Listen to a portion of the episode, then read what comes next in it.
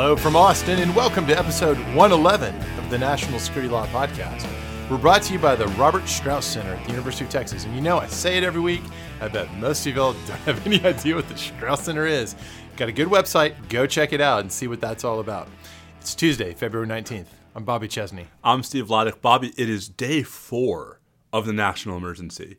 Have you have you stocked up on water? It's an emergency. Uh, I was, I was telling you about this earlier. I, so if you've got little kids, and Which you're, I do. and you're in the market for books that you can read to your kid 50 days in a row without entirely losing your mind, my recommendation of the day is emergency e dash emergency Hmm. it's really good it has nothing to do with the border Topical. it's about a tribe of letters and what happens when the letter e gets hurt it's good stuff I mean, that is more of an emergency than I think the one we're in. But hey, well it's given us something to talk about isn't it as, as Bonnie Raitt would say, let's give them something to talk about. So we have you we saw have, Bonnie I did the see other Bonnie. Raitt. Did you so play that Um, I did. I, I did. I thought that the Wait, we'll say, we'll do the review of James Taylor and Bonnie Raitt during Frivolity. all right. We'll say that. So so stay on the edge of your seat, dear listeners. What are we going to do about national security? So uh, we're going to do a quick Supreme Court update. Some news out of the court this morning. Um, most of it depressing to my mind, but you know what do I know? Uh, we're going to do a quick um, sort of AUMF update because I am stirred into a tizzy by a Washington Times story from yesterday that I just I just I, I find mendacious. He- headline: Something happens online. Get Steve worked up. Okay, so listen, this is not I a want that random, on a t-shirt. This is not a random Twitter troll. This is the Washington. Bloody Times. Uh, to which I, some listeners would probably say, "What's the difference?" But you know, um, and then we're gonna and then we're gonna really sort of not sort of formally deep dive, but we're gonna devote most of our time today to the fairly complicated um, legal questions resulting from Friday's completely preposterous, you know, insane press, uh, uh, lunatic press conference accompanied national emergency declaration. So it's a semi-deep dive on national emergency. it's a medium dive. medium dive, intermediate dive. Okay, uh, so let's start off with our SCOTUS update. Uh, we've got two. Well, we've got a series of cert denials. Yeah. Two of which we've been talking about. Dude, sorry about Larrabee. Yeah, well, you know, the um, as as my co-counsel said to me this morning, there's always habeas. so, All right. um, so just to remind our listeners, what is the effect of cert denial? What, what was the status quo that's now been so we were locked in? appealing. We were directly appealing a conviction by a court martial. We were challenging whether it was constitutional for the military to court martial retired service members for non-military offenses committed after they retire. The Supreme Court denied cert without any comment, without any registered dissent. Um, like other criminal cases, the question now is whether um, the defendant might want to pursue collateral relief in the federal civilian courts through habeas. Um, the, the Solicitor General, in his brief in opposition to certiorari, specifically suggested that habeas might be a better vehicle for resolving our claim. Um, you know, I, I have I have some skepticism about that, but I'm not sure we're not going to try. We need a we need a sound effect for vehicle problem. When you know this is this practitioners. oh no! oh, we are children. We're children. I, I, I mean, the juvenile. I, I can't imagine that people sort of, you know, I, I, imagine that people see the the sort of silliness of our of our banter as a feature, not a bug. Uh, But the ones the ones who've listened more than once, probably. Can you imagine? There's got to be people every week who stumble upon this or and someone like, what did I do? Well, and they're they're like, I thought I was gonna hear some I sophisticated. I was going to learn something. Well, if and if you hang in there long enough, you might. Yeah, But there's a price to be paid. Yeah, there's a price to be paid. Um, anyway, the Supreme Court also denied cert in the Hamidullah case. Um, so you know that's the we talked about that last week. Yeah, the uh, the combatant immunity from prosecution, kind of the claim that uh, Army Regulation 190-8 uh, was not f- complied with, and that that's uh, an obstacle to proceeding with the ordinary civilian criminal prosecution. Um, so no surprise there. Neither of those, I think, generated headlines anywhere other than in my, you know, on, on my Twitter feed. Um, but I, I, I think the most interesting thing that the Supreme Court that, that came out of the court today um, was a uh, concurring opinion, concurring the denial of certiorari in a case against Bill Cosby of all people. Yeah, it was really okay. So I saw this too. I came in here all excited that for once I was going to have something to talk about from the day's, uh, the week's order list. You were already on it, of course, and predictably. Uh, I've already, I've already called it lots of bad names on Twitter. oh, well, that I don't doubt. I, I, I sometimes wonder if you have like a if you have a bot set up to do that instantly. That would be cool. Dude. some, some listener who can code uh, Twitter bots, let's make a Justice Thomas wrote something bot. Oh no, I meant like a Steve's mad about something bot. those could be the those could be the same bots. Hashtag Steve's mad about. Somebody's going to do this. It's going to be great. A good application of AI.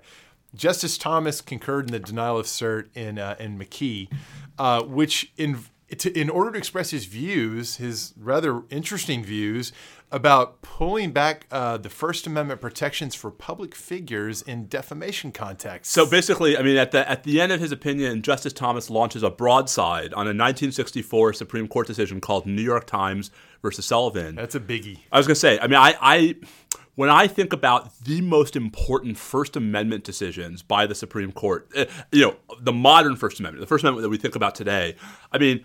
I don't know if Sullivan is, is number one, Bobby, but any list of the top five, and Sullivan's on there. So Sullivan, I mean, so the, the the thing about Sullivan, and I, I want I want you to jump in, but the thing about Sullivan is Sullivan says um, a public figure cannot bring a lawsuit, right? For or it will be a defense um, to, to a lawsuit by a public figure for defamation, for libel, for slander, whatever, um, that the speaker of this allegedly defamatory comment was not acting with actual malice. Um, or put into sort of plainer terms, that if a public figure wants to sue someone like a newspaper for defamation, uh, for libel, um, you need more than just that the newspaper said something that's false. You need some kind of proof that the intent of the newspaper, that the conduct of the newspaper was malicious. So intent or reckless disregard, reckless for the truth. Yep. So like if some guy like I don't some guy named Donald who's Hypothetically. who's prominent in politics or something uh, decides that some uh, newspaper has defamed him, there's a there's a higher mens rea showing required of him than if some random dude named Donald uh, has the same complaint, right? Indeed. And so the Which- underlying which, rationale which is led me to wonder out loud in class this morning whether I'm a public figure. Um, Um, oh, I think you're yeah. So so McKee, the the, the Bill Cosby accuser, is described as a quasi public figure. Right. This sort of intermediate status where you're you're not Beyonce, but you're uh, but you're but you're you're you're known beyond the average person on the street. I think I think Steve, you probably are in that category. I think we have an episode title. This episode is not Beyonce. Or Steve's not Beyonce. I think that, that's got to get more clicks.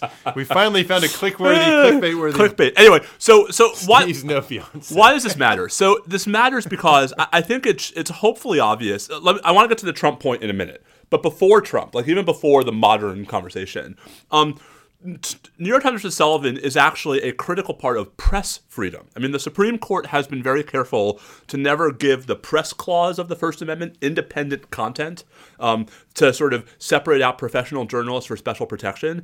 Instead, they've gone through the free speech clause um, and created protections that apply to everybody, but that have a special salience in the context of journalism. And the idea behind Sullivan is to protect. I mean, Justice Brennan makes this point expressly in his majority opinion. We want to protect criticism of public officials that may be wrong but isn't malicious, right? We we would rather protect that than chill people from valid criticism of public officials because they're worried about the litigation risk. Right, and now to connect it up to national security, which does run through the uh, um, the current president in in this respect, there's no question in my mind that one of the linchpin elements of saying that we have a society that enjoys uh, national security is that we enjoy uh, protection within reasonable bounds from threats from undue authoritarian centralization of government power that would suppress freedom in a given country. And there are a lot of countries around the world that lack this, and the, the hallmark of lacking it is lacking a free press. And one way to impose significant pressure on a press and to subordinate it and to intimidate it, potentially bankrupt it, is to use. Now, I'm not saying you, you can't have defamation claims because you can. You need to be able to police the boundaries of truth when people are recklessly and intentionally violating them, sure. But to lower the bar down further from that increases the risk doesn't produce the result but increases the risk that you are going to have further loss of a free press that smooths the pathway towards more authoritarianism that's the thing you don't want and we have a president who talks all the time just this past weekend of all things about saturday night live i mean the, the guy He is, wants retribution. he's well he's so fragile like the slightest criticism but again what what else You might say you- he's a snowflake. you, you might say. Um, but, but let's move away from him and just say that what is Thomas doing? He's not disputing any of that, but what he is doing is, as is his want, he's he's a methodological methodological purist to a certain extent in terms of constitutional interpretation. Wants to focus um, more so, I would say, than any other member of the current court on um, come hell or high water, we're going to go with what he thinks the original intended applications were. And in this case, he says, look, if you go back prior to 1964 in New York Times versus Sullivan, um, you don't have the First Amendment providing this particular hedge against the more robust application of defamation law. It's left to the states to decide. And he says, therefore, unless somebody wants to change the Constitution, we should go back to that. I, I don't see any other votes emerging for this no, view. No, I, I, so so to be clear, I, I, wrote on Twitter this morning. I thought this was terrifying. It's not terrifying because I think that that means that all of a sudden someone's going to go find a case and we're going to have five votes and Sullivan's going to get reversed. I mean, like, right. I'm not sure. Right? I mean, it's, it's the normalization of the yes, idea. Yes, and and so so there are two levels to the problem. So first of all, it's not at all clear to me that Thomas is right as a matter of original intent. I mean, if we go back to the trial of John Peter Zenger, um, which is at the nice. heart of so much of the modern under. Uh, of the sort of where the the sort of founding our idea of, pre- of press freedom comes from. Mm-hmm. You know, I don't. I mean, there's a fair amount of pretty solid historical work in Sullivan, right? So it's not clear. It's not clear to me at all that the that even as a matter of pure originalism, Thomas is right. But even if he is, I mean, the First Amendment we ta- we teach con law. Like the Supreme Court has made the First Amendment a far more powerful robust constraint on government than the founders intended. Um, and so, is Thomas saying we should revisit all of that? I mean, he's he's part of some of the decisions that have made the First Amendment a more robust check on government than the original understanding. So you're saying this is pulling a string on a sweater? Uh, it's a, it's pulling the string on a sweater that I'm not sure he wants to unravel. And I, I'm just going to say this: I think it's you know, if he had written this three years ago, it would have been a lot less jarring to me than writing it while we have a president who has publicly said he wants to change libel laws, right? That you know, yeah. the, the president has repeatedly tweeted that the libel laws in this country should be changed. What he really means is the First Amendment should be changed, and this is overruling Sullivan is how you do that. Very interesting. Well, it's a question that can now join the queue of standard questions for judicial nominees. Oh gosh. Judiciary committees take or committee take note. I just it's it's uh, ugh. Ugh. All right. Ugh. Uh, Speaking of UGG, you you have an UGG moment. You're you're fired up about some. I know you're a voracious reader of the Washington Times. Steve, I'm really not. But um, I, I, must say, but but I saw a headline last night that had that, that got my my dander up. Right, Steve is mad on the internet. Um, you know, it's a meme. There's That's a, there's meme a there's a, there's a graphic out there that you see all the time, right? You know, what's wrong, honey? Something is wrong on the internet. Right? Oh. It's like an XKCD cartoon. Um, this is worse than the internet, though. This is actually a you know quasi reputable public publication. All right. Um, so what did they do that's got your dander up so much? So there's a, a dramatic headline: exclusive. Ooh. Iran Al Qaeda alliance may provide legal rationale for U.S. military strikes. That um, is clickbaity. That's very clickbaity. So I clicked, um, and it's a it is what uh, purports to be a news article, although I'm not sure. You know. Well, there's news. It's just it, it, you got to read it a certain way. So what what is the punchline? It's a long article. Talks a lot about the Washington Times has learned that the administration is focusing increasingly on the unlikely alliance between Iran and Al Qaeda, with what some sources say is an eye toward establishing a potential legal justification for military strikes against Iran or its proxies. All right, this reads to me like someone in the administration feeding to the Washington Times a trial balloon story about whether they're going to get a whole lot of blowback if they start trying to argue that the 2001 authorization for the use of military force allows it to use force against Iran. But isn't that, I mean, just to play devil's advocate, yeah. isn't that a little dog bites, man? Like, well, of, of course it is, right? That, so is it that I, surprising? I, listen, I, I have.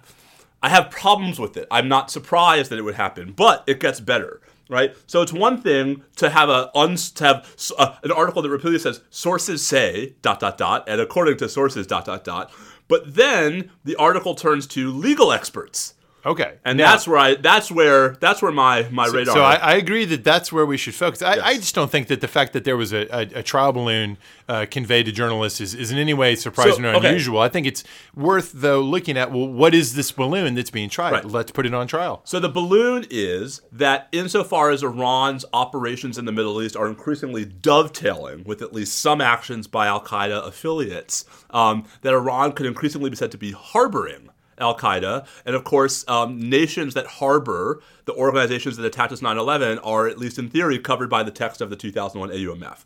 Um, here's a quote from the article Legal analysts say the administration likely would have a strong argument.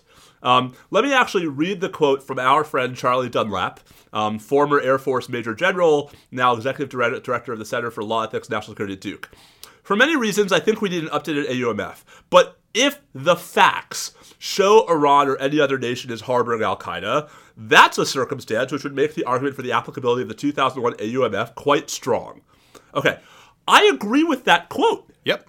That is, but the, your objection is not to what Charlie said. You're objecting to what the uh, the writer did to characterize this as somehow equaling. We currently have a, a strong, strong argument. argument. for using right. AUMF to so, attack Iran. Well, first of all, I have two problems. One, you can't quote one lawyer and say analyst plural. Charlie contains multitudes. I, am sure Charlie would be the first to to, to admit that he is one person. We um, we love Charlie. Charlie, no, we, we hope you're listening. But We're thinking I, of you. But I will say, you know, um, Charlie's one person. I'm not right. And second, even on its terms, right? Charlie's quote, I think, is a perfectly accurate recitation of the text of the AUMF. It is not an analysis of the of the quote facts unquote as relayed by the article. Right. So let's let's step back from the characterization, which we should, and just focus on this idea that someone wanted, someone in the administration maybe wanted may, to may, may rhyme with Bolton. somebody named uh, Don Jolton has uh, perhaps wanted to float the idea that, you know, what do people think of this idea of using the AUMF as the answer to the separation of powers question? Is there already authority to strike Iran militarily? Um, the point of Charlie's quote, which I very much agree with, is that the AUMF of 2001 clearly says that the, it, whomever the president determines was responsible for the 9 11 attacks and whoever might harbor them, and harbor is the word used, as the president determines, uh, the president can use all necessary and appropriate force. So everyone agrees that's what the text says. You and I, for what, 17 years Months? or more oh. now, uh, have been part of these debates about, well, who can, so who counts as part of Al Qaeda? What about associated forces, etc.? All that time, there's been nary a serious discussion about who, besides the Afghan Taliban, which was the original object of the harboring clause. Everyone understands that. Um, who might then be picked up as franchises of Al Qaeda or, or affiliated groups or associated forces uh, end up in other locations where the Taliban are not the hosting entity, and indeed they haven't they haven't been the hosting entity for quite a long time. Um, it's not been part of the growth of the AUMF covered group category but the potential's always been there. And I think this is actually quite interesting to draw attention to something that's frankly written pretty capaciously. If it were the case that the Iranian government was at some level of comprehensiveness and intentionality and significance genuinely hosting let's let's say let's make up facts and say it was analogous to what was going on with uh, Mullah Omar's regime in the in the fall of 2001, and that turns out, hey, Ayman al-Zawahiri and, and other Al Qaeda leaders, they're they're all in Tehran hanging out, and uh, the Iranians are thumbing their noses at everybody. I don't think it would be a stretch to say that you know it might be good, it might be bad, but it wouldn't be a tricky application of the AUMF to say, look, it, it applies there. The question is, how far down the spectrum from that that not currently the case easy fact pattern where there's you know explicit harboring of the entire organization how far down the spectrum towards the the far end where that must peter out is the current status quo. And we learned from the article there's a there's all sorts of detail in it. I'm not you know not sure how accurate it all is. I'm no one's expert on this. But if we uh, imagine that the upshot is that there are some number of uh, of acknowledged Al Qaeda figures who are enjoying protection, staying in Iran, allowed to do what they want to do, etc. At what point does it become harboring? The AUMF's text doesn't include a definition of harboring. We don't really have anything, I think, analogous to draw on here. We can look at all the, the debates about associated forces we want. It's not the same question. I think we have an area here where there's a, a lot of ambiguity and vagueness to play with under the AUMF. That's a bad thing. I think you and I both probably would very much like Congress to intervene with some sort of refreshed, more tailored authority. And if they did so, they should address this question. Uh, but do you agree with all that in the abstract? Yeah, I would just say I also wonder if part of the harboring definition should be understood as as time specific, right? That is to say, like the point was not any country that at any point in the future harbors one member of Al Qaeda. Um, right, is is in perpetuity subject to the use of military force from the United States. I don't think Congress would have understood what it was doing to authorize that. Well, you you emphasize two variables there. Let me tease them out or, Yeah. or call them out. One is um, the possibility that what what harboring means was specific to the Taliban in Afghanistan, even if Al Qaeda or associated forces ideas would evolve beyond that. That the harboring clause was somehow narrower geographically or conceptually. Uh, then the separate question you indicate it with uh, there's one person there. There's the question of even if that's not the case, and it could be, you know, it could, it could be a whole bunch of different countries over time. Who knows? Depends on the facts. But what facts are the, the sufficient conditions to make an entity a harboring entity? I think that's a really difficult question on the margins, even though there's got to be some clear outer boundaries, right? And it can't be the fact that one person who has some kind of tie to Al Qaeda is found within your borders, and you know, so what? Like, what are the steps then? Is is the measure that you didn't arrest them? What if you have them on house arrest? Uh, what if you have them monitored with some amount of freedom but not total freedom? At what point is one person ever enough? Probably one person. You know, unless it's Ayman al-Zawahiri himself, hard to see one person being enough. But like, is two enough? Well, so so so Charlie says in the quote in the article, and I agree with this, that this is yet further reason why Congress ought to revisit the AUMF. Exactly. No, we're on the same page But there. but I just want to say, I mean, I don't. I am more skeptical, certainly than Charlie is, and I think than you are, um, that the term harboring that, that we ought to even indulge in a conversation about capaciously interpreting the term harboring. Right? That that I don't think Congress, when it passed the AUMF, could reasonably have been said to have been thinking about you know future possible e- even if you define harboring more narrowly than I did, right? That I'm not sure Congress was th- therefore saying like it's tag jurisdiction where we could use force against any country that then does, you know, I mean, Iran, there are other remedies for Iran. Iran's a state sponsor of terrorism, right? Iran, I mean, I, just, I feel like we shouldn't go to war with other countries as opposed to groups without Congress saying so. Well, I, I'm not going to quibble with that. I certainly don't think we should go to war with Iran based on this thin fig leaf. But I don't think we can say that Congress in 2001 that we can say that it is clearly or clearly was the intent of Congress at that time to only authorize this vis-a-vis Afghanistan, or they would have said so. I think that, or at least you'd have some indication of that. I think that if you go back into that time period and imagine various hypotheticals, such as, and, and remember, bear in mind, no one thought that Al Qaeda was only present in Afghanistan. It was understood to be uh, primarily present there, but it was also understood to have a presence, for example, in East Africa uh, and other locations. Uh, and so I think actually it might be just as plausible to say that if you stipulate a significant enough tolerated and, and supported presence, but in another place besides Afghanistan, if some other government went rogue and hosted uh, the Al Qaeda franchise, whether it was Yemen or some other location, I don't know that that would have been all that shocking or surprising or contrary to the expectations back then. But of course, you know, it, it's sort of a, a parlor game to talk about what these expectations were when things weren't actually considered and talked about. Right. Uh, I just don't think we can say that you definitely have to have the the stricter reading that you're suggesting either. Yeah, I mean, I just so I think I, think I can both believe that this is yet another example of how it is desperately incumbent upon Congress to respond to this. Yes, totally. Without thinking that like it's not a powerful argument just because the Washington Times says it is. Well, there you won't get any disagreement. It, it cuts no ice with me what might be reported someplace. Um, the, the actual facts on the ground really matter. Of course, this gets at the question of, yeah, okay, but what if the administration decides it's got a colorable argument that it can put forward and it decides to act? What's the what's the enforcement mechanism here where Congress is is supine about it? And right, that's that's sort of the problem. It's just, I mean, it's, we. I, I just want. I mean, we should be terrified if this is right. Like, right? We should be terrified that any president. I don't even just mean this one, right? Obama, Trump, whoever um, can you know f- sort of get us into war with Iran, which by the way would be a pretty big fracking deal. Right, which is why they're not. I think ultimately, I don't know what the point of this trial balloon was, but it's very hard for me to imagine that someone thinks that the political constraints on doing that or pursuing that policy would be sufficiently uh, uh, corralled by making sort of a wafer thin AUMF argument, talking about how there's a handful of people that maybe are being supported there.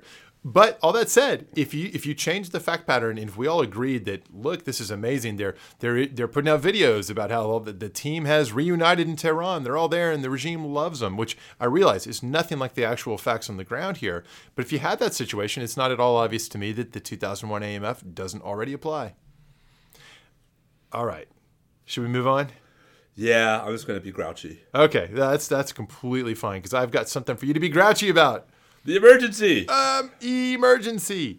Okay, uh, we have Presidential Proclamation number 9844, declaring a national emergency concerning the southern border of the United States, plus some other things that they decided to do at the same time. And if you read it all in the fact sheet at the same time, you see that it's sort of a, a multi layered set of tool or multiple tools being put into place at the same time. So, can I just ask, so just before we even get into the details, I mean, do you understand the sequencing of the authorities to be that like the the money that they're going to get from the military construction statute is going to be the last money they use like years from now. So that's been reported that they're going to do it in sequence, and that would certainly be sort of smart litigation tactics to do it that way. Let's let's lay out for the people who've just emerged from their uh, cave and are wondering what is this about an emergency? You just got back from NBA All Star Weekend. yeah, exactly. And and and having. Um, thoroughly enjoyed uh, the world's greatest bounce pass alley oop in the history of the basketball. Um, you're, you're now wondering what what's what what you know what national emergency happened while I was away. So the the long anticipated national emergency relating to the southern border has been declared by the president. Here here are the, the key moving parts here and what the administration has done. Um, there is this proclamation, and section one of it Actually, let's do it in sequence. There's there's preamble, and the preamble actually has an operative section.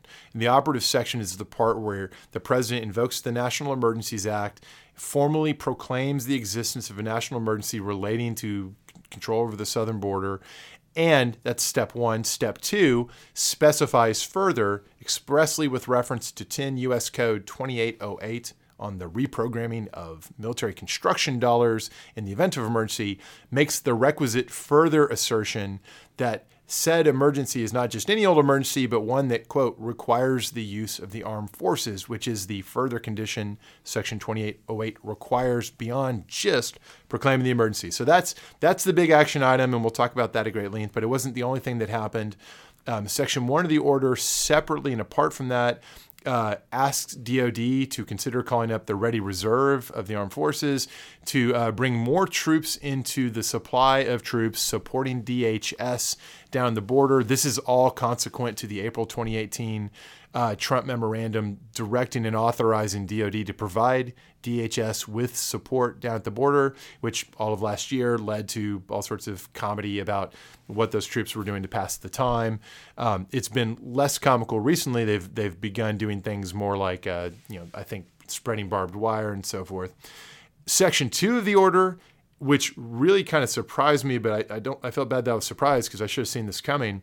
Very interesting, elliptical in what it says, but here's the deal: it directs the Defense Department, the Interior Department, dun, dun, dun, yeah, Interior, uh, think National Park Service, right, uh, and DHS to coordinate and then quote, if necessary, to coordinate on, if necessary, the transfer and acceptance of jurisdiction over borderlands. Well, Steve. Uh, what borderlands would the Interior Department have a say over that would be of interest here? Big Bend? Big Bend is a big chunk of border right in Beto's backyard. Wow. That's uh that's really something that got my attention as a Texan who loves Big Bend. Just imagine. So the idea there, of course, is that these uh, the two leaders of DoD and Interior, both of whom are acting secretaries, not Senate confirmed secretaries. And we're told by the president that acting secretaries are great because, you know, it's just a little easier to get done what you need to get done. They've both been told in not so many words to look into what land along the border might need to be transferred to DoD in order to facilitate this support mission for DHS. Translation for any strip of the border from from the Pacific on over to the Gulf, if there's national parkland or other land controlled by Interior, this seems to be an invitation at least to consider stripping off the border portion wide enough to put in the wall and the maintenance road and turn that over to DoD to make it military land. And that's going to connect up, of course, with some of the funding we're about to talk about.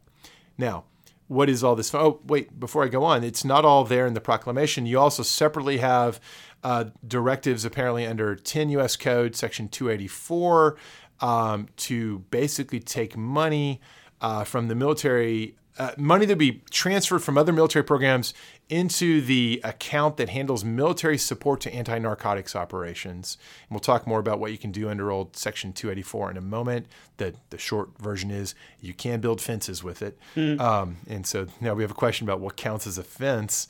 Um, and Steve, I feel like I'm forgetting something. Uh, there's all the uh, asset forfeiture funds uh-huh. as well. Yep, the drug, the drug money. So what's the upshot of it? What they need, in theory, is money and land. Money and land. Money to buy land, or turns out land that you get transferred from other sources. Right. Land that you could steal from the rest of the federal government. Exactly. And well, from the American public, if you're talking about Big Bend. Indeed. Um, so what money do they already have? Of course, they already had the one point whatever that Congress did give. They gave that much and no further, despite explicitly considering, to put it mildly, the request for more. Um, you end up with about $600 million on top of that, so taking you to about 2 point something billion uh, from the Treasury Department's Asset Forfeiture Fund uh, that's supposed to support law enforcement priorities. Enterprising reporters, let's go find out what's not going to get funded by way of law enforcement priorities because it might get diverted to this purpose. Uh, that that narcotics support account is supposed to generate basically an equivalent total amount of about 2.5 billion, bringing us up to around five. And then Section 2808, that military construction fund reprogramming. that's going to be a redirection of about 3.6 billion more. So the you know from from from nothing other than projects that the Defense Department had specifically requested appropriations for. Right. So now which you know can't have any bearing on national security. It's just the Defense Department. Right. And there's been a request. I think Senator Kaine has a letter to DoD asking for an enumeration of what is it that is not going to get funded. Right. Um, all right. So you've got around nine billion or so now in theory lined up to support some combination of eminent domain actions and wall construction and road construction uh, build projects. that wall. Uh, there you go again.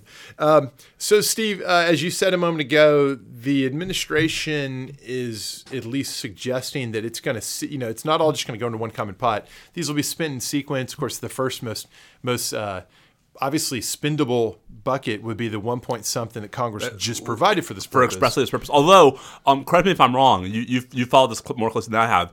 If I understand correctly, the bill Congress passed does have a few, but not, you can't use the money on this land right? That there are, if I, I think a there are spots you can't go. There are a few spots where the where the money in that bill. So it doesn't say you can't build on this land. It just says yeah. none of the money appropriated by this statute can be used on a couple of different pieces of land. But that's some pretty narrow land. Yeah, yeah, not Big Bend. Yeah, yeah, right.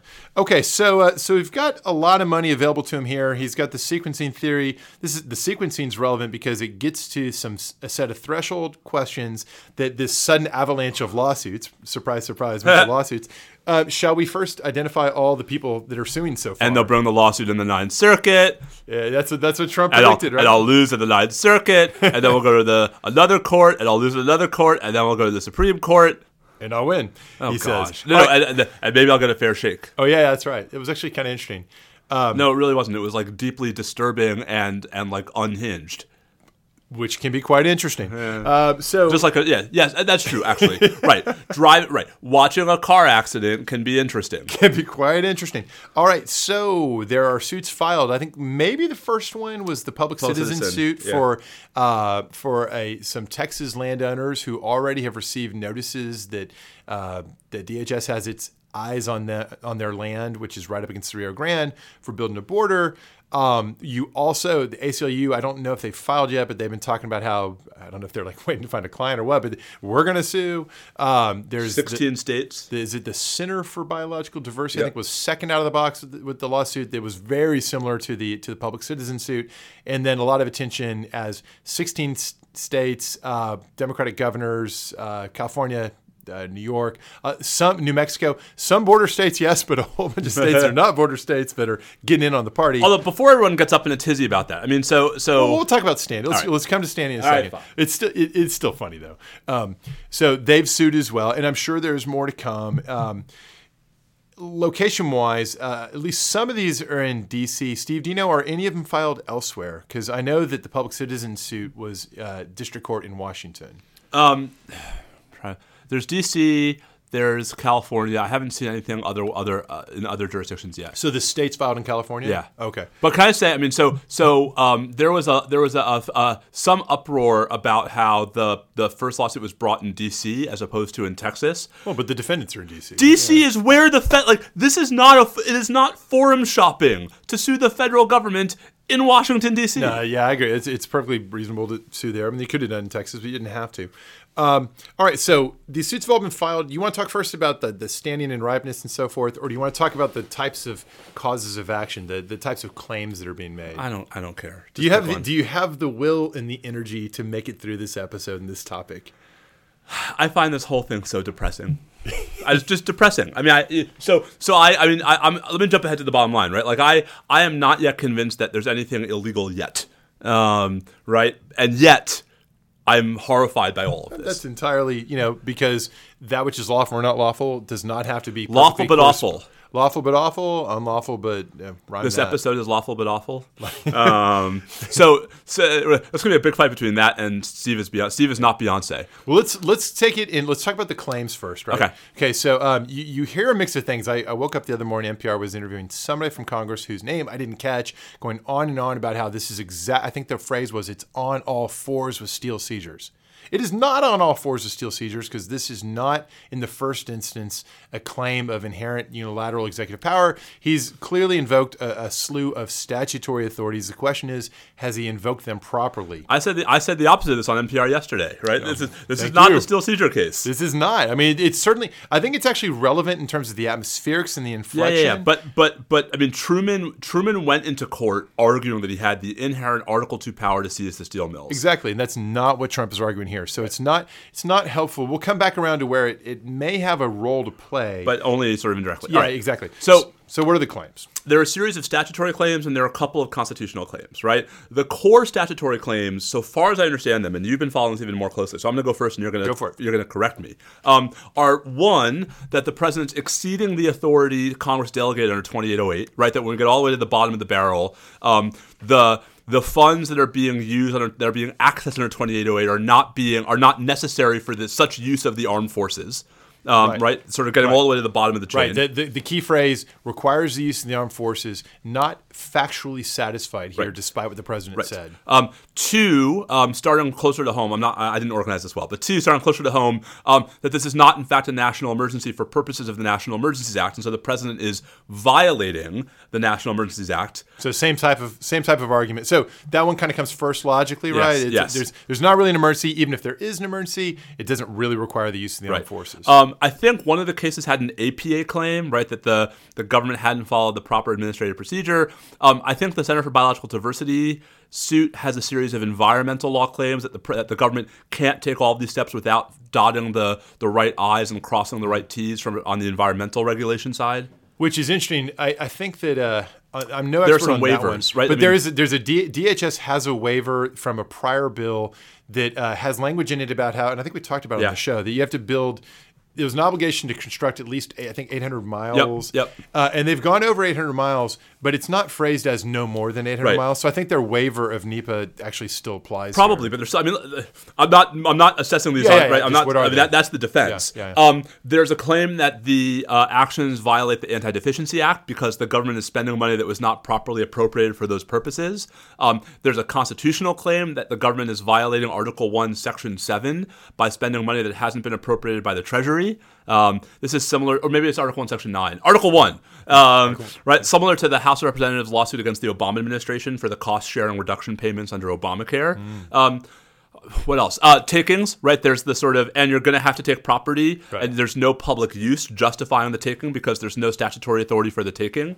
So should we? Uh, Did I miss any big want- ones? No, I think that. I mean, I think that pretty much runs it. There, there's also references to the idea that what they're planning to do might not uh, qualify as a offense within the language of Section 284. Yeah, I, I, I, don't I'm see where sorry. that's, that I, doesn't I, I, just I, I can't get excited about the argument that uh, that Barrier's not offense. that this is going to come down to the meaning of offense. well, I think that it- you know if it has to be offense, I think the Trump administration will take that on those dollars. So I don't think it helps them much. Um, and uh, so let's talk a little bit about the merits of these, just briefly. Do you want to do standing first, or you want no, to let's come back to the, Okay. let's, let's just say whether there's legs to any of this. So I I have thought from the beginning, and you and I I think have largely been on the same page here, that the strongest argument by far, barring some hiccup that we have not yet seen in how this is administered, is all the way at the bottom of the chain. Is the 2808 argument about whether the construction of the wall, where it's being constructed, actually is necessary for the armed forces and for the use of the armed forces, right? Yeah, that with- within the language of 2808. Right. So so let's. I agree with that. So to knock real quickly, the one that everyone's focused on is, but it's not an emergency. Everybody knows it's not really an emergency. There's no statutory definition. It is going to be extremely difficult to create a sustainable on review ruling that says that uh, the, the president may have claimed this, but we're going to second guess it and say, nope, not enough of an emergency when the term's undefined. I'm not saying that that can't happen. Uh, what I've told every reporter I've talked to about this is 99 cases out of 100, maybe 999 out of 1,000, a president wins this. But Trump's different, and he keeps saying stuff like what he said Well, I mean, while right, announcing the he- emergency. listen, I mean, you know, Bill Barr is sitting in the front row, right? When he hears the president saying, "I didn't need to do this, but I wanted to do it faster," like, dude, shut up. I think actually, if you can read his lips, I think he actually says that.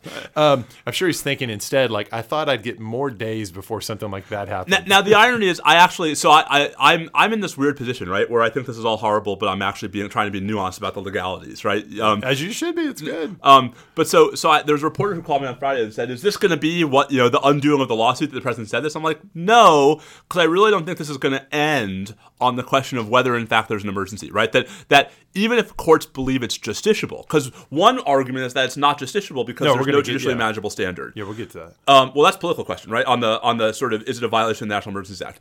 Even if the court the court might say, you know, perhaps citing national security fact deference, um, Ah. that we have the power to decide whether there's a national emergency, but that Congress's refusal to define the term means we have to give substantial deference Yep. to the determination of such by the executive branch, even if were it up to us, we might conclude otherwise. Right. And so you might see them say, look, it'd be one thing if he was saying that there were actually aliens from Mars coming down in spaceships, and it's obviously not true and it's crazy. Maybe it's some outer boundary police it, but this is enough in the gray zone to where we really can't second guess it. That with the, with the emergency term is is probably how this is going to go. And so the interesting question is, well, why wouldn't it be the same thing with 2808 requires the use of the armed forces standard. My instinct is, and I wonder if you share this, yeah. there's a little more meat on the bones there, that that's not as vague. Right. Now, As- but the, the term emergency, right, versus action that requires the use of the armed forces. But of course, this kind of gets to the old sort of Hamilton Madison debate about necessary and proper. Do we Yep. mean strict necessity or do we mean utility as a forgiving version of necessity? Well, do we mean strictly requires, as in like only an invasion of real Right. armed people would really trigger it? Can't be, right? That's too demanding. Once you forgive, once you move beyond that and requires the use of armed forces becomes a little bit more flexible. Maybe we're, we're stuck with an analysis where the court says, look, that basically means is it plausible that, that it's useful or important to use the armed forces? But here- maybe that's enough for him to win. But here's the problem, right? So this is where I actually think the argument gets more interesting because to me, um, the government would be on much firmer footing if there weren't clear statutory and historical constraints on the use of the military for border enforcement, right? That is to say, um, that if your argument is building a wall is necessary to protect national security and therefore is necessary for the military, that would sound a lot better if the military actually consistently and by statute were to play were supposed to play a leading role in border security. They're not.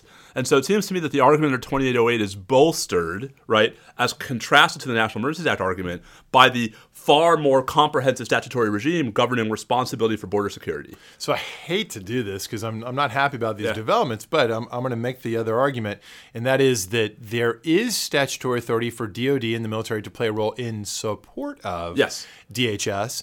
And that role, by being recognized in statute, therefore, is clearly an important and legitimate role for the military. Even if even if we're not talking about out and out invasions, where of course the military would have a you know if it's sort of a Pancho Villa type situation where there's more of an obvious military traditional role, there's still this support role that is important, is a military mission by statute. And therefore, if you take the view, as the president's going to assert, or president's lawyers will assert that he does, um, that that support mission is implicated here, then couldn't you say that this particular national emergency does require the use in that sense of the military? And So- therefore, some military construction to support It's that. not a frivolous argument. I mean, I, I, I have to concede that. But I mean, if I'm a federal judge and I want the sort of the most plausible ground on which to rule against this thing, right? I think that I think that this is going to be where the rubber hits the road, and not um, the sort of broader. Is it an emergency or not? Oh, completely agreed there. Like it's you're you're much better off, and it's much narrower and does less disruption. Right. In, in okay, so I've got this op-ed in the New York Times today. Very good. You warning people should read it. check it out. Um, I'm, it's it's a typical sort of like we're you know got to watch out for extremes in both directions. Imagine me saying something like that. Um, but I, I do want to flag that you know there's a risk here that there could be a precedent ultimately generated. I don't think it's likely, but you could get a precedent that unduly guts deference to the executive branch. Uh, in a way that we wouldn't be happy about in normal times, perhaps, or some of us wouldn't be happy about. And so, and I'd be, if I'm a judge that's worried about that, I'm much more comfortable taking a narrow view, Yep. a, a less deferential view of 2808s requires the use of the armed forces Then the. National Emergency Act and failure to define what a national emergency is. I completely agree with that, and I just don't understand all the folks who are arguing to the contrary. I mean, like I, I get the politics and the optics of it, but legally, it just, you know, well, it's often non-lawyers who are taking this view because Yeah, there is are sort of of lawyers. There's a, there's a lot of a lot of laypersons looking at this saying like, look, is ev- everyone knows what's really going on. You know, it's not an emergency, so why couldn't a judge intervene? And the fact that there's not a definition and that the term is capacious. Uh, So I mean, I think, but but so all this is just to say, if and when we get to the merits, you and I, I think, agree that everything to fight for is going to be under twenty eight oh eight. Now that presupposes we get to the merits. yeah, and there's some real obstacles here. Oh yeah. So um, the two that I think are most important. So people have been talking about ripeness um, and standing. I want to suggest it's actually more about causation than ripeness. Um, Okay. But so let's let's break this down. So. Um, I have been, as I think I've said on this podcast before, one of the unusual progressive skeptics of state and legislative standing, right? That that that I actually think there are real problems that accepting the sort of core parameters of the Supreme Court standing jurisprudence. I have real problems with allowing states to sue anytime the federal government does something that they don't like. Um, and I have real problems with allowing Congress or one chamber of Congress to sue anytime the president does something they don't like. Um, and so I have problems with the theory of standing on which both the state's lawsuit is predicated here and on which what I imagine is the forthcoming House of Representatives lawsuit will be premised. Um, now, that's not to say they they can't point to precedent. They both can. California and the other states can point to the Texas lawsuit challenging DAPA, where the Fifth Circuit upheld the standing of states in a situation where I just thought there was no good reason, good argument for that. Um, and the House can point to the D.C. District Court's ruling in House of Representatives versus Burwell, which upheld the House's standing to challenge the Obama administration's um, spending of money the House claimed was not authorized to be spent under the you know by appropriation um, as part of the ACA. Right, so there's precedent that both of these suits can rely upon. I don't think either of them are right, and I think uh, more as a structural matter, I'm wary of a world in which the institutions that have checks and that have political mechanisms for holding the federal government to account are repairing to the courts in the first instance. How, how much of this partakes of an appreciation, how over the past, I would say about six years or so, I'm not sure when this really kind of gathered steam, but there's this whole sort of thing now where attorneys general of whatever's the Yeah. opposite party of the White House become sort of, they get a lot of media attention and build a lot of their own reputation and, and pursue their policy objectives Yeah. very visibly by forming coalitions to sue. I mean, I, I so I, I don't want to say that it started during the Obama administration, but it certainly reached new heights during the Obama administration. And you saw efforts by lower courts to sort of push back. So, for example, um, in the original Affordable Care Act litigation, the Fourth Circuit held that Virginia didn't have standing to challenge individual mandate. Um, the Eleventh Circuit upheld Florida's standing only to challenge the Medicaid expansion, which made sense because that was about the state as such, not the state representing its, its interests. I just there's a broader there's a broader movement toward resolving all of our disputes in courts that lend to treating institutions as favored litigants Right. And I don't think that is, in the broader, longer term view of things, right or responsible. I'm much more partial to the, you know, I have an individual direct injury to myself lawsuits, of which, by the way, there are going to be plenty. Right, and so the first one out of the box is that kind, the Right. public citizen case. Landowners in. Texas. Land, it's been obvious to both of us, I think, from the beginning that people who clearly have standing are ones whose land might be condemned in Property part. rights are the classic, right? Common law injuries are the classic stuff of standing. Yep. So we've got we've got at least some people standing. So some of these suits might go away, but it doesn't really matter. No, I mean some of them will go forward. Now, then we get to justiciability. Well, standing's justiciability, but then we get Right. to so what some folks have said is a ripeness concern, which is that um, until we until the government actually starts spending money under the emergency declaration, Right, because we've got one point something billion from the proper Yep. uh, appropriation. we've got We 1.3 other- billion directly. We've got the drug money, and then we've got you know Yeah. the emergency money. Yeah, the stuff you're complaining about doesn't come up until later, Right. And So- therefore, wait to sue till later. I actually think that that's best understood as a causation objection, that it's a different problem of standing. So standing has three prongs: injury in fact, causation, and redressability.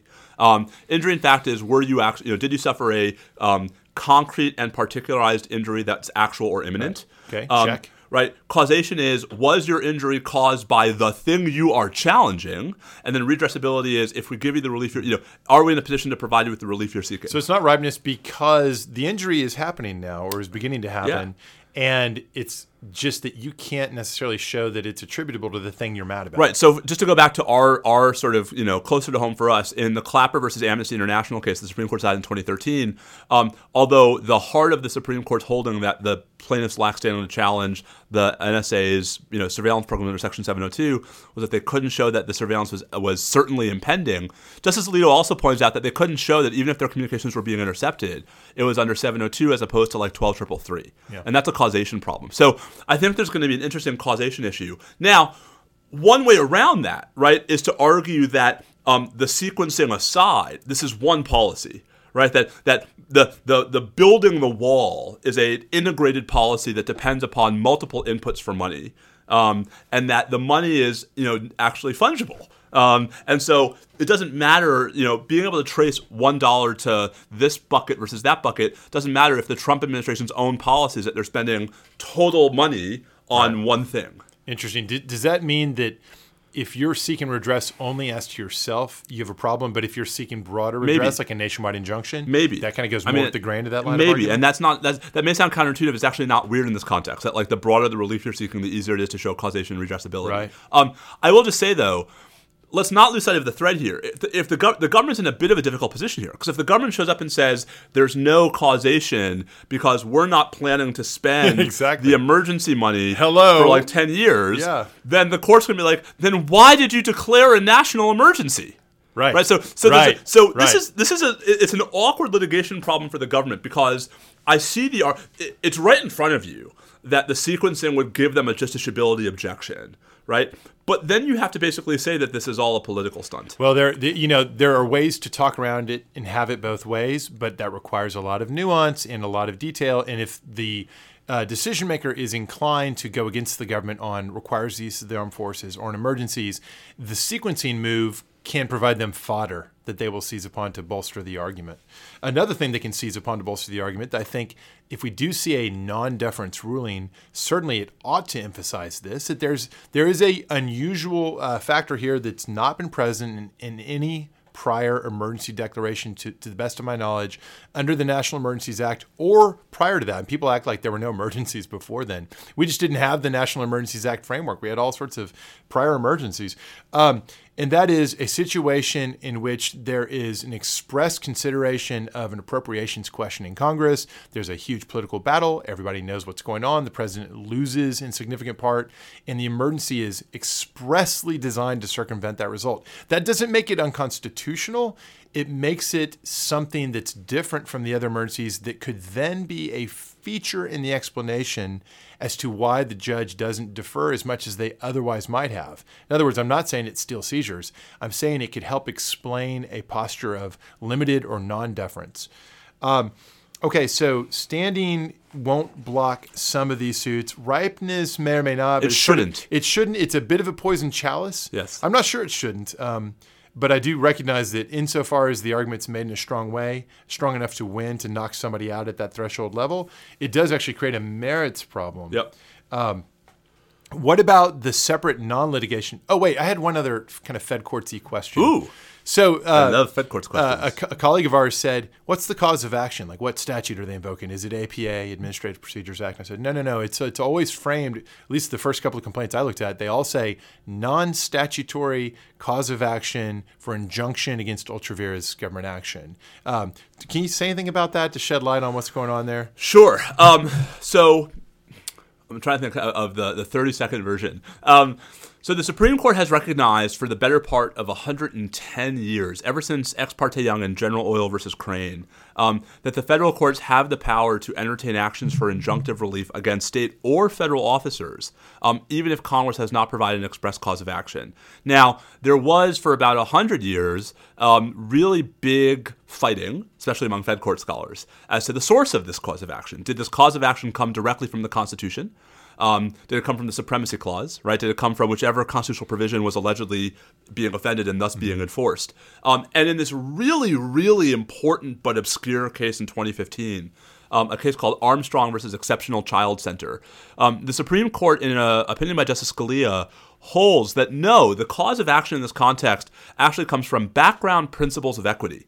Um, and so it's it, I, I don't want to call it a common law cause of action because it comes from equity, and equity is the Right, opposite. go, right? right, equity is not common law, but it's it is this sort of freestanding, judge-made cause of action that derives from traditional principles of equity, um, which is relevant in two respects. One, that means it's at least in theory subject to legislative interference, although we haven't seen any efforts to that direction.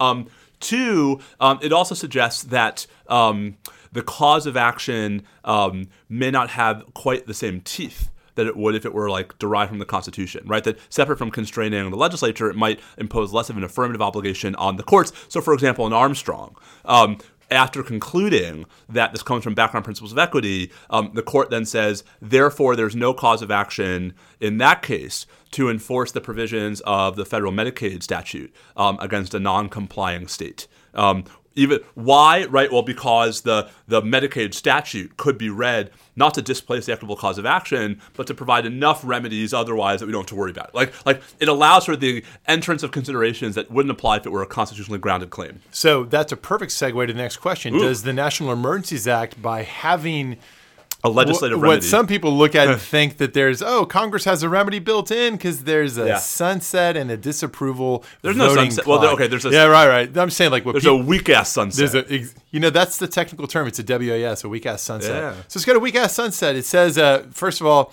uh, it's good. The, the declaration is good for one year. 90 days out, it can be renewed by the Um, president with no right consultation right so it's so it's sort of a you know it's sunset yeah Check but the the, president can just you know as long as somebody at the staff secretary office is making sure they issue renewals. And this happens all the time by the way. Yeah. there's constant federal register Yeah, publications of renewals. Um, and then a lot of people say like oh congress can vote to overturn It- sort of. Not not effectively, right? So um, this is- I mean, this they can pass. They can pass a law. They can pass a joint resolution, and if they can either get Trump to sign it, which obviously won't happen, or if they can somehow muster super majorities to override his veto, Won't which happen. Won't happen. Yeah, then they could override it, and they could do that. Frankly, even if the National Emergencies Act didn't say they could do that, That's right. Of course, you can do it. That's right. All the National Emergencies Act does is it paves the way to prevent the the people who control the legislative agenda in the Senate and the House from preventing this from coming up for a vote. right it creates so-called fast track procedures Yeah. right Which is good. That's not nothing. No, no, I, it's not nothing. Although it's not much, um, right? I mean, all, all it means is that if the House actually succeeds in passing a termination resolution, it's probably the case that McConnell has to have a vote. Yep. Um, and indeed, my understanding from the parliamentarians in the House is that vote would not be subject to cloture. That's right. Um, that as a privileged resolution, there's no cloture. Yeah, so it does have the p- politics forcing function of making people go on the record. Which, which I should say, I find value in. Like, I. I actually don't think that if it fails, that would actually further empower Trump. I actually think it will, you know, especially for those senators who are up for election in 2020,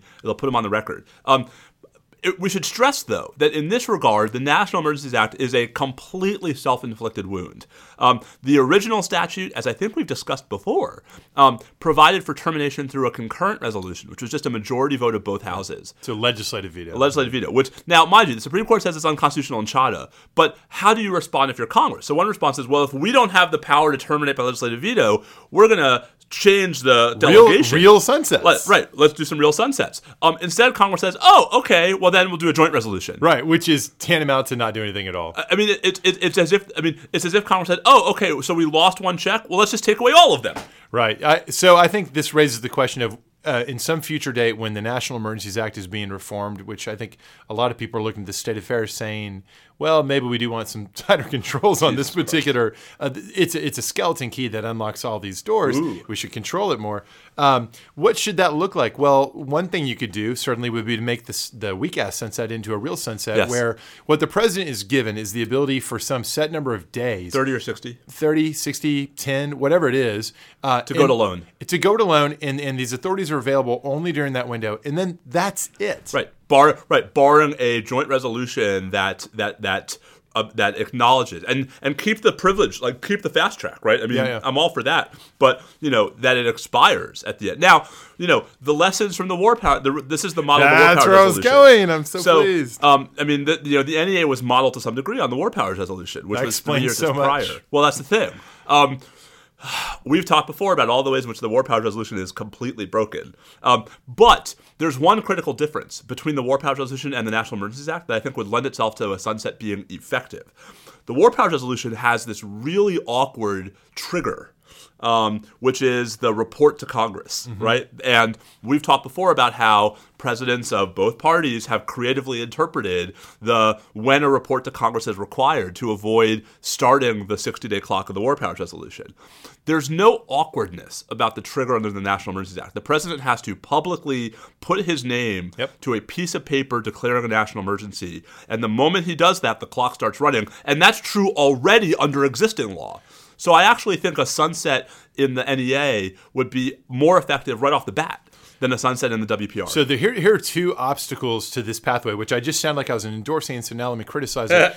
Um, one is there is this sort of seriatim problem. So let's imagine in a different fact pattern, there actually is some kind of significant border control problem that's much more plausible to say it's an emergency. So the president declares uh, declares emergency in relation to it, and then the clock runs, and for whatever reason, Congress doesn't act, and so the thing sunsets it's a, it's uh, two days later, or it's a month later, or it's a year later, and at a different point on the same border or nearby, or in a way that seems related but isn't exactly the same case.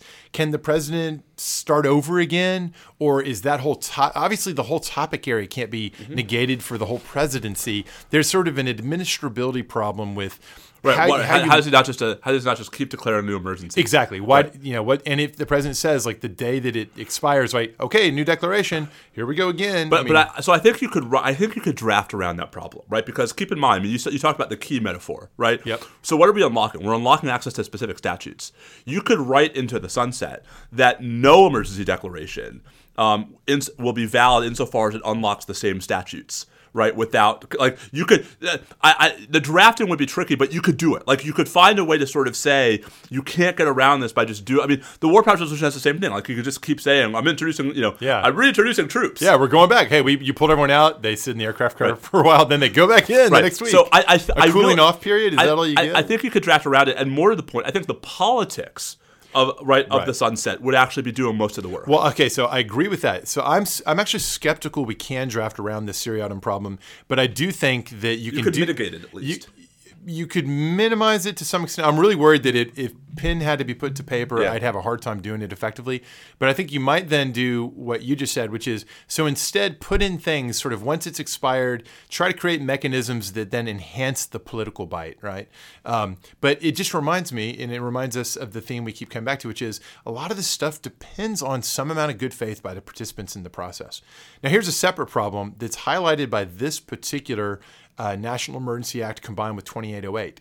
Some national emergency declarations, the president needs to get the skeleton key by declaring the emergency and needs to be able to keep it in the lock for a period of time to keep doing what they're doing. So that's the case, for example, with sanctions under IEEPA, right? With spending reprogramming, if they were effective enough, and they're not, they're terribly Right. ineffective how they're organized, but they were if they were effective enough within 10 minutes of issuing the proclamation the same day he might already have the paperwork all lined up to have dod and interior Yeah. or dod uh, do whatever moving of money it was going to do Right. uh, and it'd be over like that. And that's just like War Powers Resolution, where the 60 day clock and the notifications and all that don't really matter if you're planning one airstrike one time. That's right. That's right. But I, that's not this emergency, right? And and that's not like Well, it could be right. Like if he was really at, at risk of having of having the key taken out of the door, uh, he build could build, call up- build build one day. call call no call Secretary Shanahan and say move the money to this account. Acting now." Secretary Shanahan. Yes, acting acting Secretary Shanahan, move the money now. okay, click done. Money moved to the account. Yeah, I, I, I hear that. I just I again I still think that the pot like the you would be changing the pot if Congress had to put his even if that happened, right? You'd have the optics of of formal congressional disapproval just through quiescence, just through inertia. You know, how about this as a, as a more targeted solution then? How about a reform since um, almost never in the past has the declaration of national emergency primarily been about moving money around Yeah. to overcome a budget problem? Yeah. How about if What do we mean almost never? Is, are there any examples? Uh, I'm. I- I'm- I went back I'm and sure. looked. Well, has 2808 ever been used? Probably right. Maybe before I think 76. I, actually I, no. I think uh, I think after 9/11 there was some some actual real military You're right, but, stuff but, was moved no, around. I've said I, I I've said and I stand by this statement that there's no example in the 43 year history of the National Emergencies Act where the president went to Congress for specific authority. Oh yeah, was no, no question, no and question. then declared a national emergency. Absolutely right. Okay. So you could try to legislate to capture that scenario and just say like uh, everything else that's true about this framework just doesn't work if it's within you know Right. X number of days of that thing being asked for. Yeah. A little tricky on the drafting. What if you just changed 2808 and just uh, forbade the expenditure from involving anything in the nature of construction or land purchase inside the United States? Yeah, I mean that would work too. And Um, so that, that although- would leave, although- that would leave some useful things aside in real emergencies. But what about? But what about? I mean, but what about? I, I thought that there was some of this happens on military bases, like building a middle school on a military base. Well, so what you mean in terms of what they could do with 2808? Yeah, yeah. Like, So like, I feel, mil- I feel- like I feel like there are valid. I feel like there there are non-Trump related valid 2808. I'm not saying that 2808 funds shouldn't be. Uh, I'm not saying military construction shouldn't take place in the United States. I'm saying that any reprogramming where you're taking away from what Congress wanted military construction to be and, and diverting that to suit the president's alleged national Yeah. security emergency priority, um, still fine as long as what you're doing is spending that money outside the United States on military facilities or purchases o- overseas. But if you're doing it internal to the United States, you should just have to go to Congress for that. Yeah, I think that makes sense. Um, okay, so all this is to say, we've just been very lawyerly for like about 25 or 30 minutes. Time to take off the lawyer hat. This is insane. And this is really horrifying and it's stupid. And it is embarrassing that congressional Republicans, who up until the middle of last week had, I think, to their credit, been quite skeptical of, and indeed had sent many warning shots to the president, have rolled over. Um, and just said, "Oh well, never. Uh, now uh, uh, the law. I've, I've analyzed it, and it seems illegal, and that's all I'm going to say about the matter." Yeah, I'll, I'll say this. It, it was said, as you noted before, by many Republicans that this is a precedent that will be turned uh, in ways that Republicans will not like, And that I will. in the future, or that could be. Yes. And it's it's no good to say like, well, no one else would would uh, so cynically invoke an emergency. Come on, you the the fact that this might go through and might be sustained will tend to normalize it. Not only that, but it also to me, and, and I, I, I don't want to get you in trouble, but to me, it highlights the rank hypocrisy of all the Republicans who spent so much of the Obama administration railing about his unilateral abuse of executive power. Oh, I will happily criticize anyone who has been willing in other contexts to denounce uh, unil- executive unilateralism, article unilateralism, or encroachments of executive power, and who Including the junior senator from Texas. the, uh, Ted Cruz. Yeah. yeah. There's like that video that's Yeah. making the rounds. It's look, I, I don't, I don't doubt that a lot of them are thinking this is this is a disaster, and they're trying to figure out politically where can they actually act on that. Where are your principles? Right. Like I'm just, I'm No, I sorry. know, I know. Where are your principles? I know they ought to, they ought to, they ought to be able to say, and I think I This think is it- this. Thus far, have we me come? the thought. Sorry. Um, I think it'll be interesting to see. There's there's a question of how soon do they have to get this denunciation out to to some extent really be honest with those principles and live up to those principles. We'll see, but I'm I'm worried that the filing of the litig- the litigations is going to have that effect we so often see in our country where people say, well, it's kind of in the court's hands now, and I, I will trust the courts will. If this was wrong, they'll they'll say it's wrong. Um, Come think- on. I think that once again puts too much pressure on the courts. Um, the the law as we've recited it here is not particularly friendly towards second guessing what the president did. Yeah, and and so you know, stand up here. I mean, the, I'm gonna do something really crazy. I'm gonna quote the Bible. Okay, Job, Love it. Job 38:11. Right, this far you have come and no farther. Like, where is the stopping point for you at this point? If you are a congressional Republican, what could what would the president have to do for you to publicly denounce him at this point? I hope that we're going to see some criticisms of this plainly cynical invocation mm. of the National Emergency Let's see Act the vote. 2808. Let's let's see the vote. Well, that's that's where that we've been bashing on the National Emergencies Act procedural safeguards, but let's go back to that point. It, there will be a vote. Yeah. and and it would be nice to see some people who stand against undue concentrations of executive power um, putting that putting that vote where their mouth is. I'm just going to go on a limb right now and say that it gets fewer than 60 votes in the Senate. It'll pass the Senate. Like we'll get a majority in the Senate because a couple Republicans Well, that's just will make a I thi- big I, show. I, I think you will see some Republicans who will vote against. this. yeah, but not enough. Not but but but a comfortably small enough number that there's no real threat of a veto override. Probably right. Probably right. All right. So, Boo. on a less heavy note, you want to close out with some silliness? Sure. Oh, uh, James Taylor, Bonnie Raitt. Uh, I would love to hear. I, I do love me some James Taylor. So Karen and I, um, in a rare act of going out twice in one week, Right, to say yeah, nothing you- of twice in one month, to say nothing of twice in a semester, um, went last Wednesday night to watch Bonnie Raitt and James Taylor at uh, the Frank Erwin Center. So I thoroughly enjoyed the show. Bonnie Raitt was fun. James Taylor was excellent.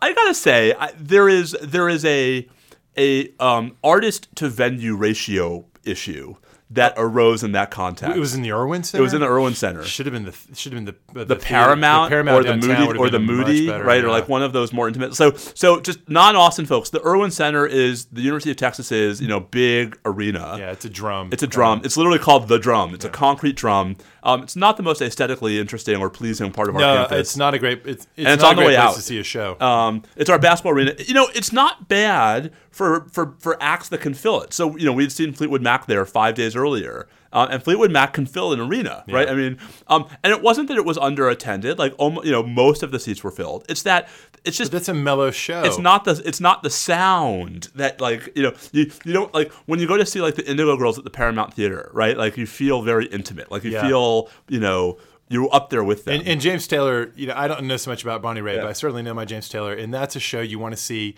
You want to be relatively close. You want to be able to see his fingers on the guitar Yeah. without to stare at the monitor and have it feel intimate. And and and so I have to say the music was fantastic. But Karen and I both walked away saying there were various points in the show where we were bored, Yeah, that's and that's just not that's not what you want from a concert. not what you want. That's So- too bad. Which is too bad because I mean the show was great, the music was great. Love me some James Taylor, but and now we're gonna you know go be hermits for another six months. Yeah, Exactly. Well, you're, you're one ahead of me. um, let's see what else. Um, you are catching up on True Detective. yeah, we're okay. So we we've watched through s- episode three only. Please, no spoilers. Four to go. We are going to try to jam them in this Just- week. friends, I've Karen and I have invited Bobby and Heather if they make it to come to our house Sunday night to watch the season finale. I think that the odds are against us getting this done because I was thinking, when was the last time in our adult lives we've actually had the free time in the evening with the kids Mm. Uh, where we could watch, you know, enough TV to just get what four episodes Yeah. we're behind? I don't like our chances. Listen, all you have to do is knock out three between now and Saturday and find one hour on Sunday to prep. Come, Sound- come over at seven. We'll give you some beer. You can watch episode seven and get ready for episode for the season finale. there you go. We'll, we'll give it our best shot.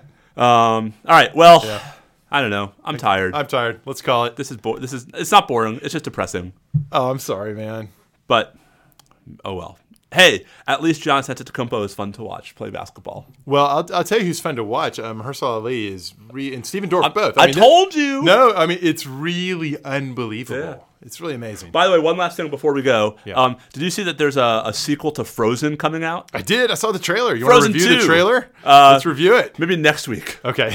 So we'll keep we'll give people something to to, Yeah. to be on the lookout for. So Yeah. uh, we'll be back next week, probably regular time. Hopefully, we won't have the same amount of news between yeah, now and maybe then. maybe need do a deep dive. Deep dive. Deep dive. Um, he's at Bobby Chesney. I'm at underscore. I'm at underscore. No, I'm Steve. I'm at Steve underscore Vladeck. I can't even talk anymore.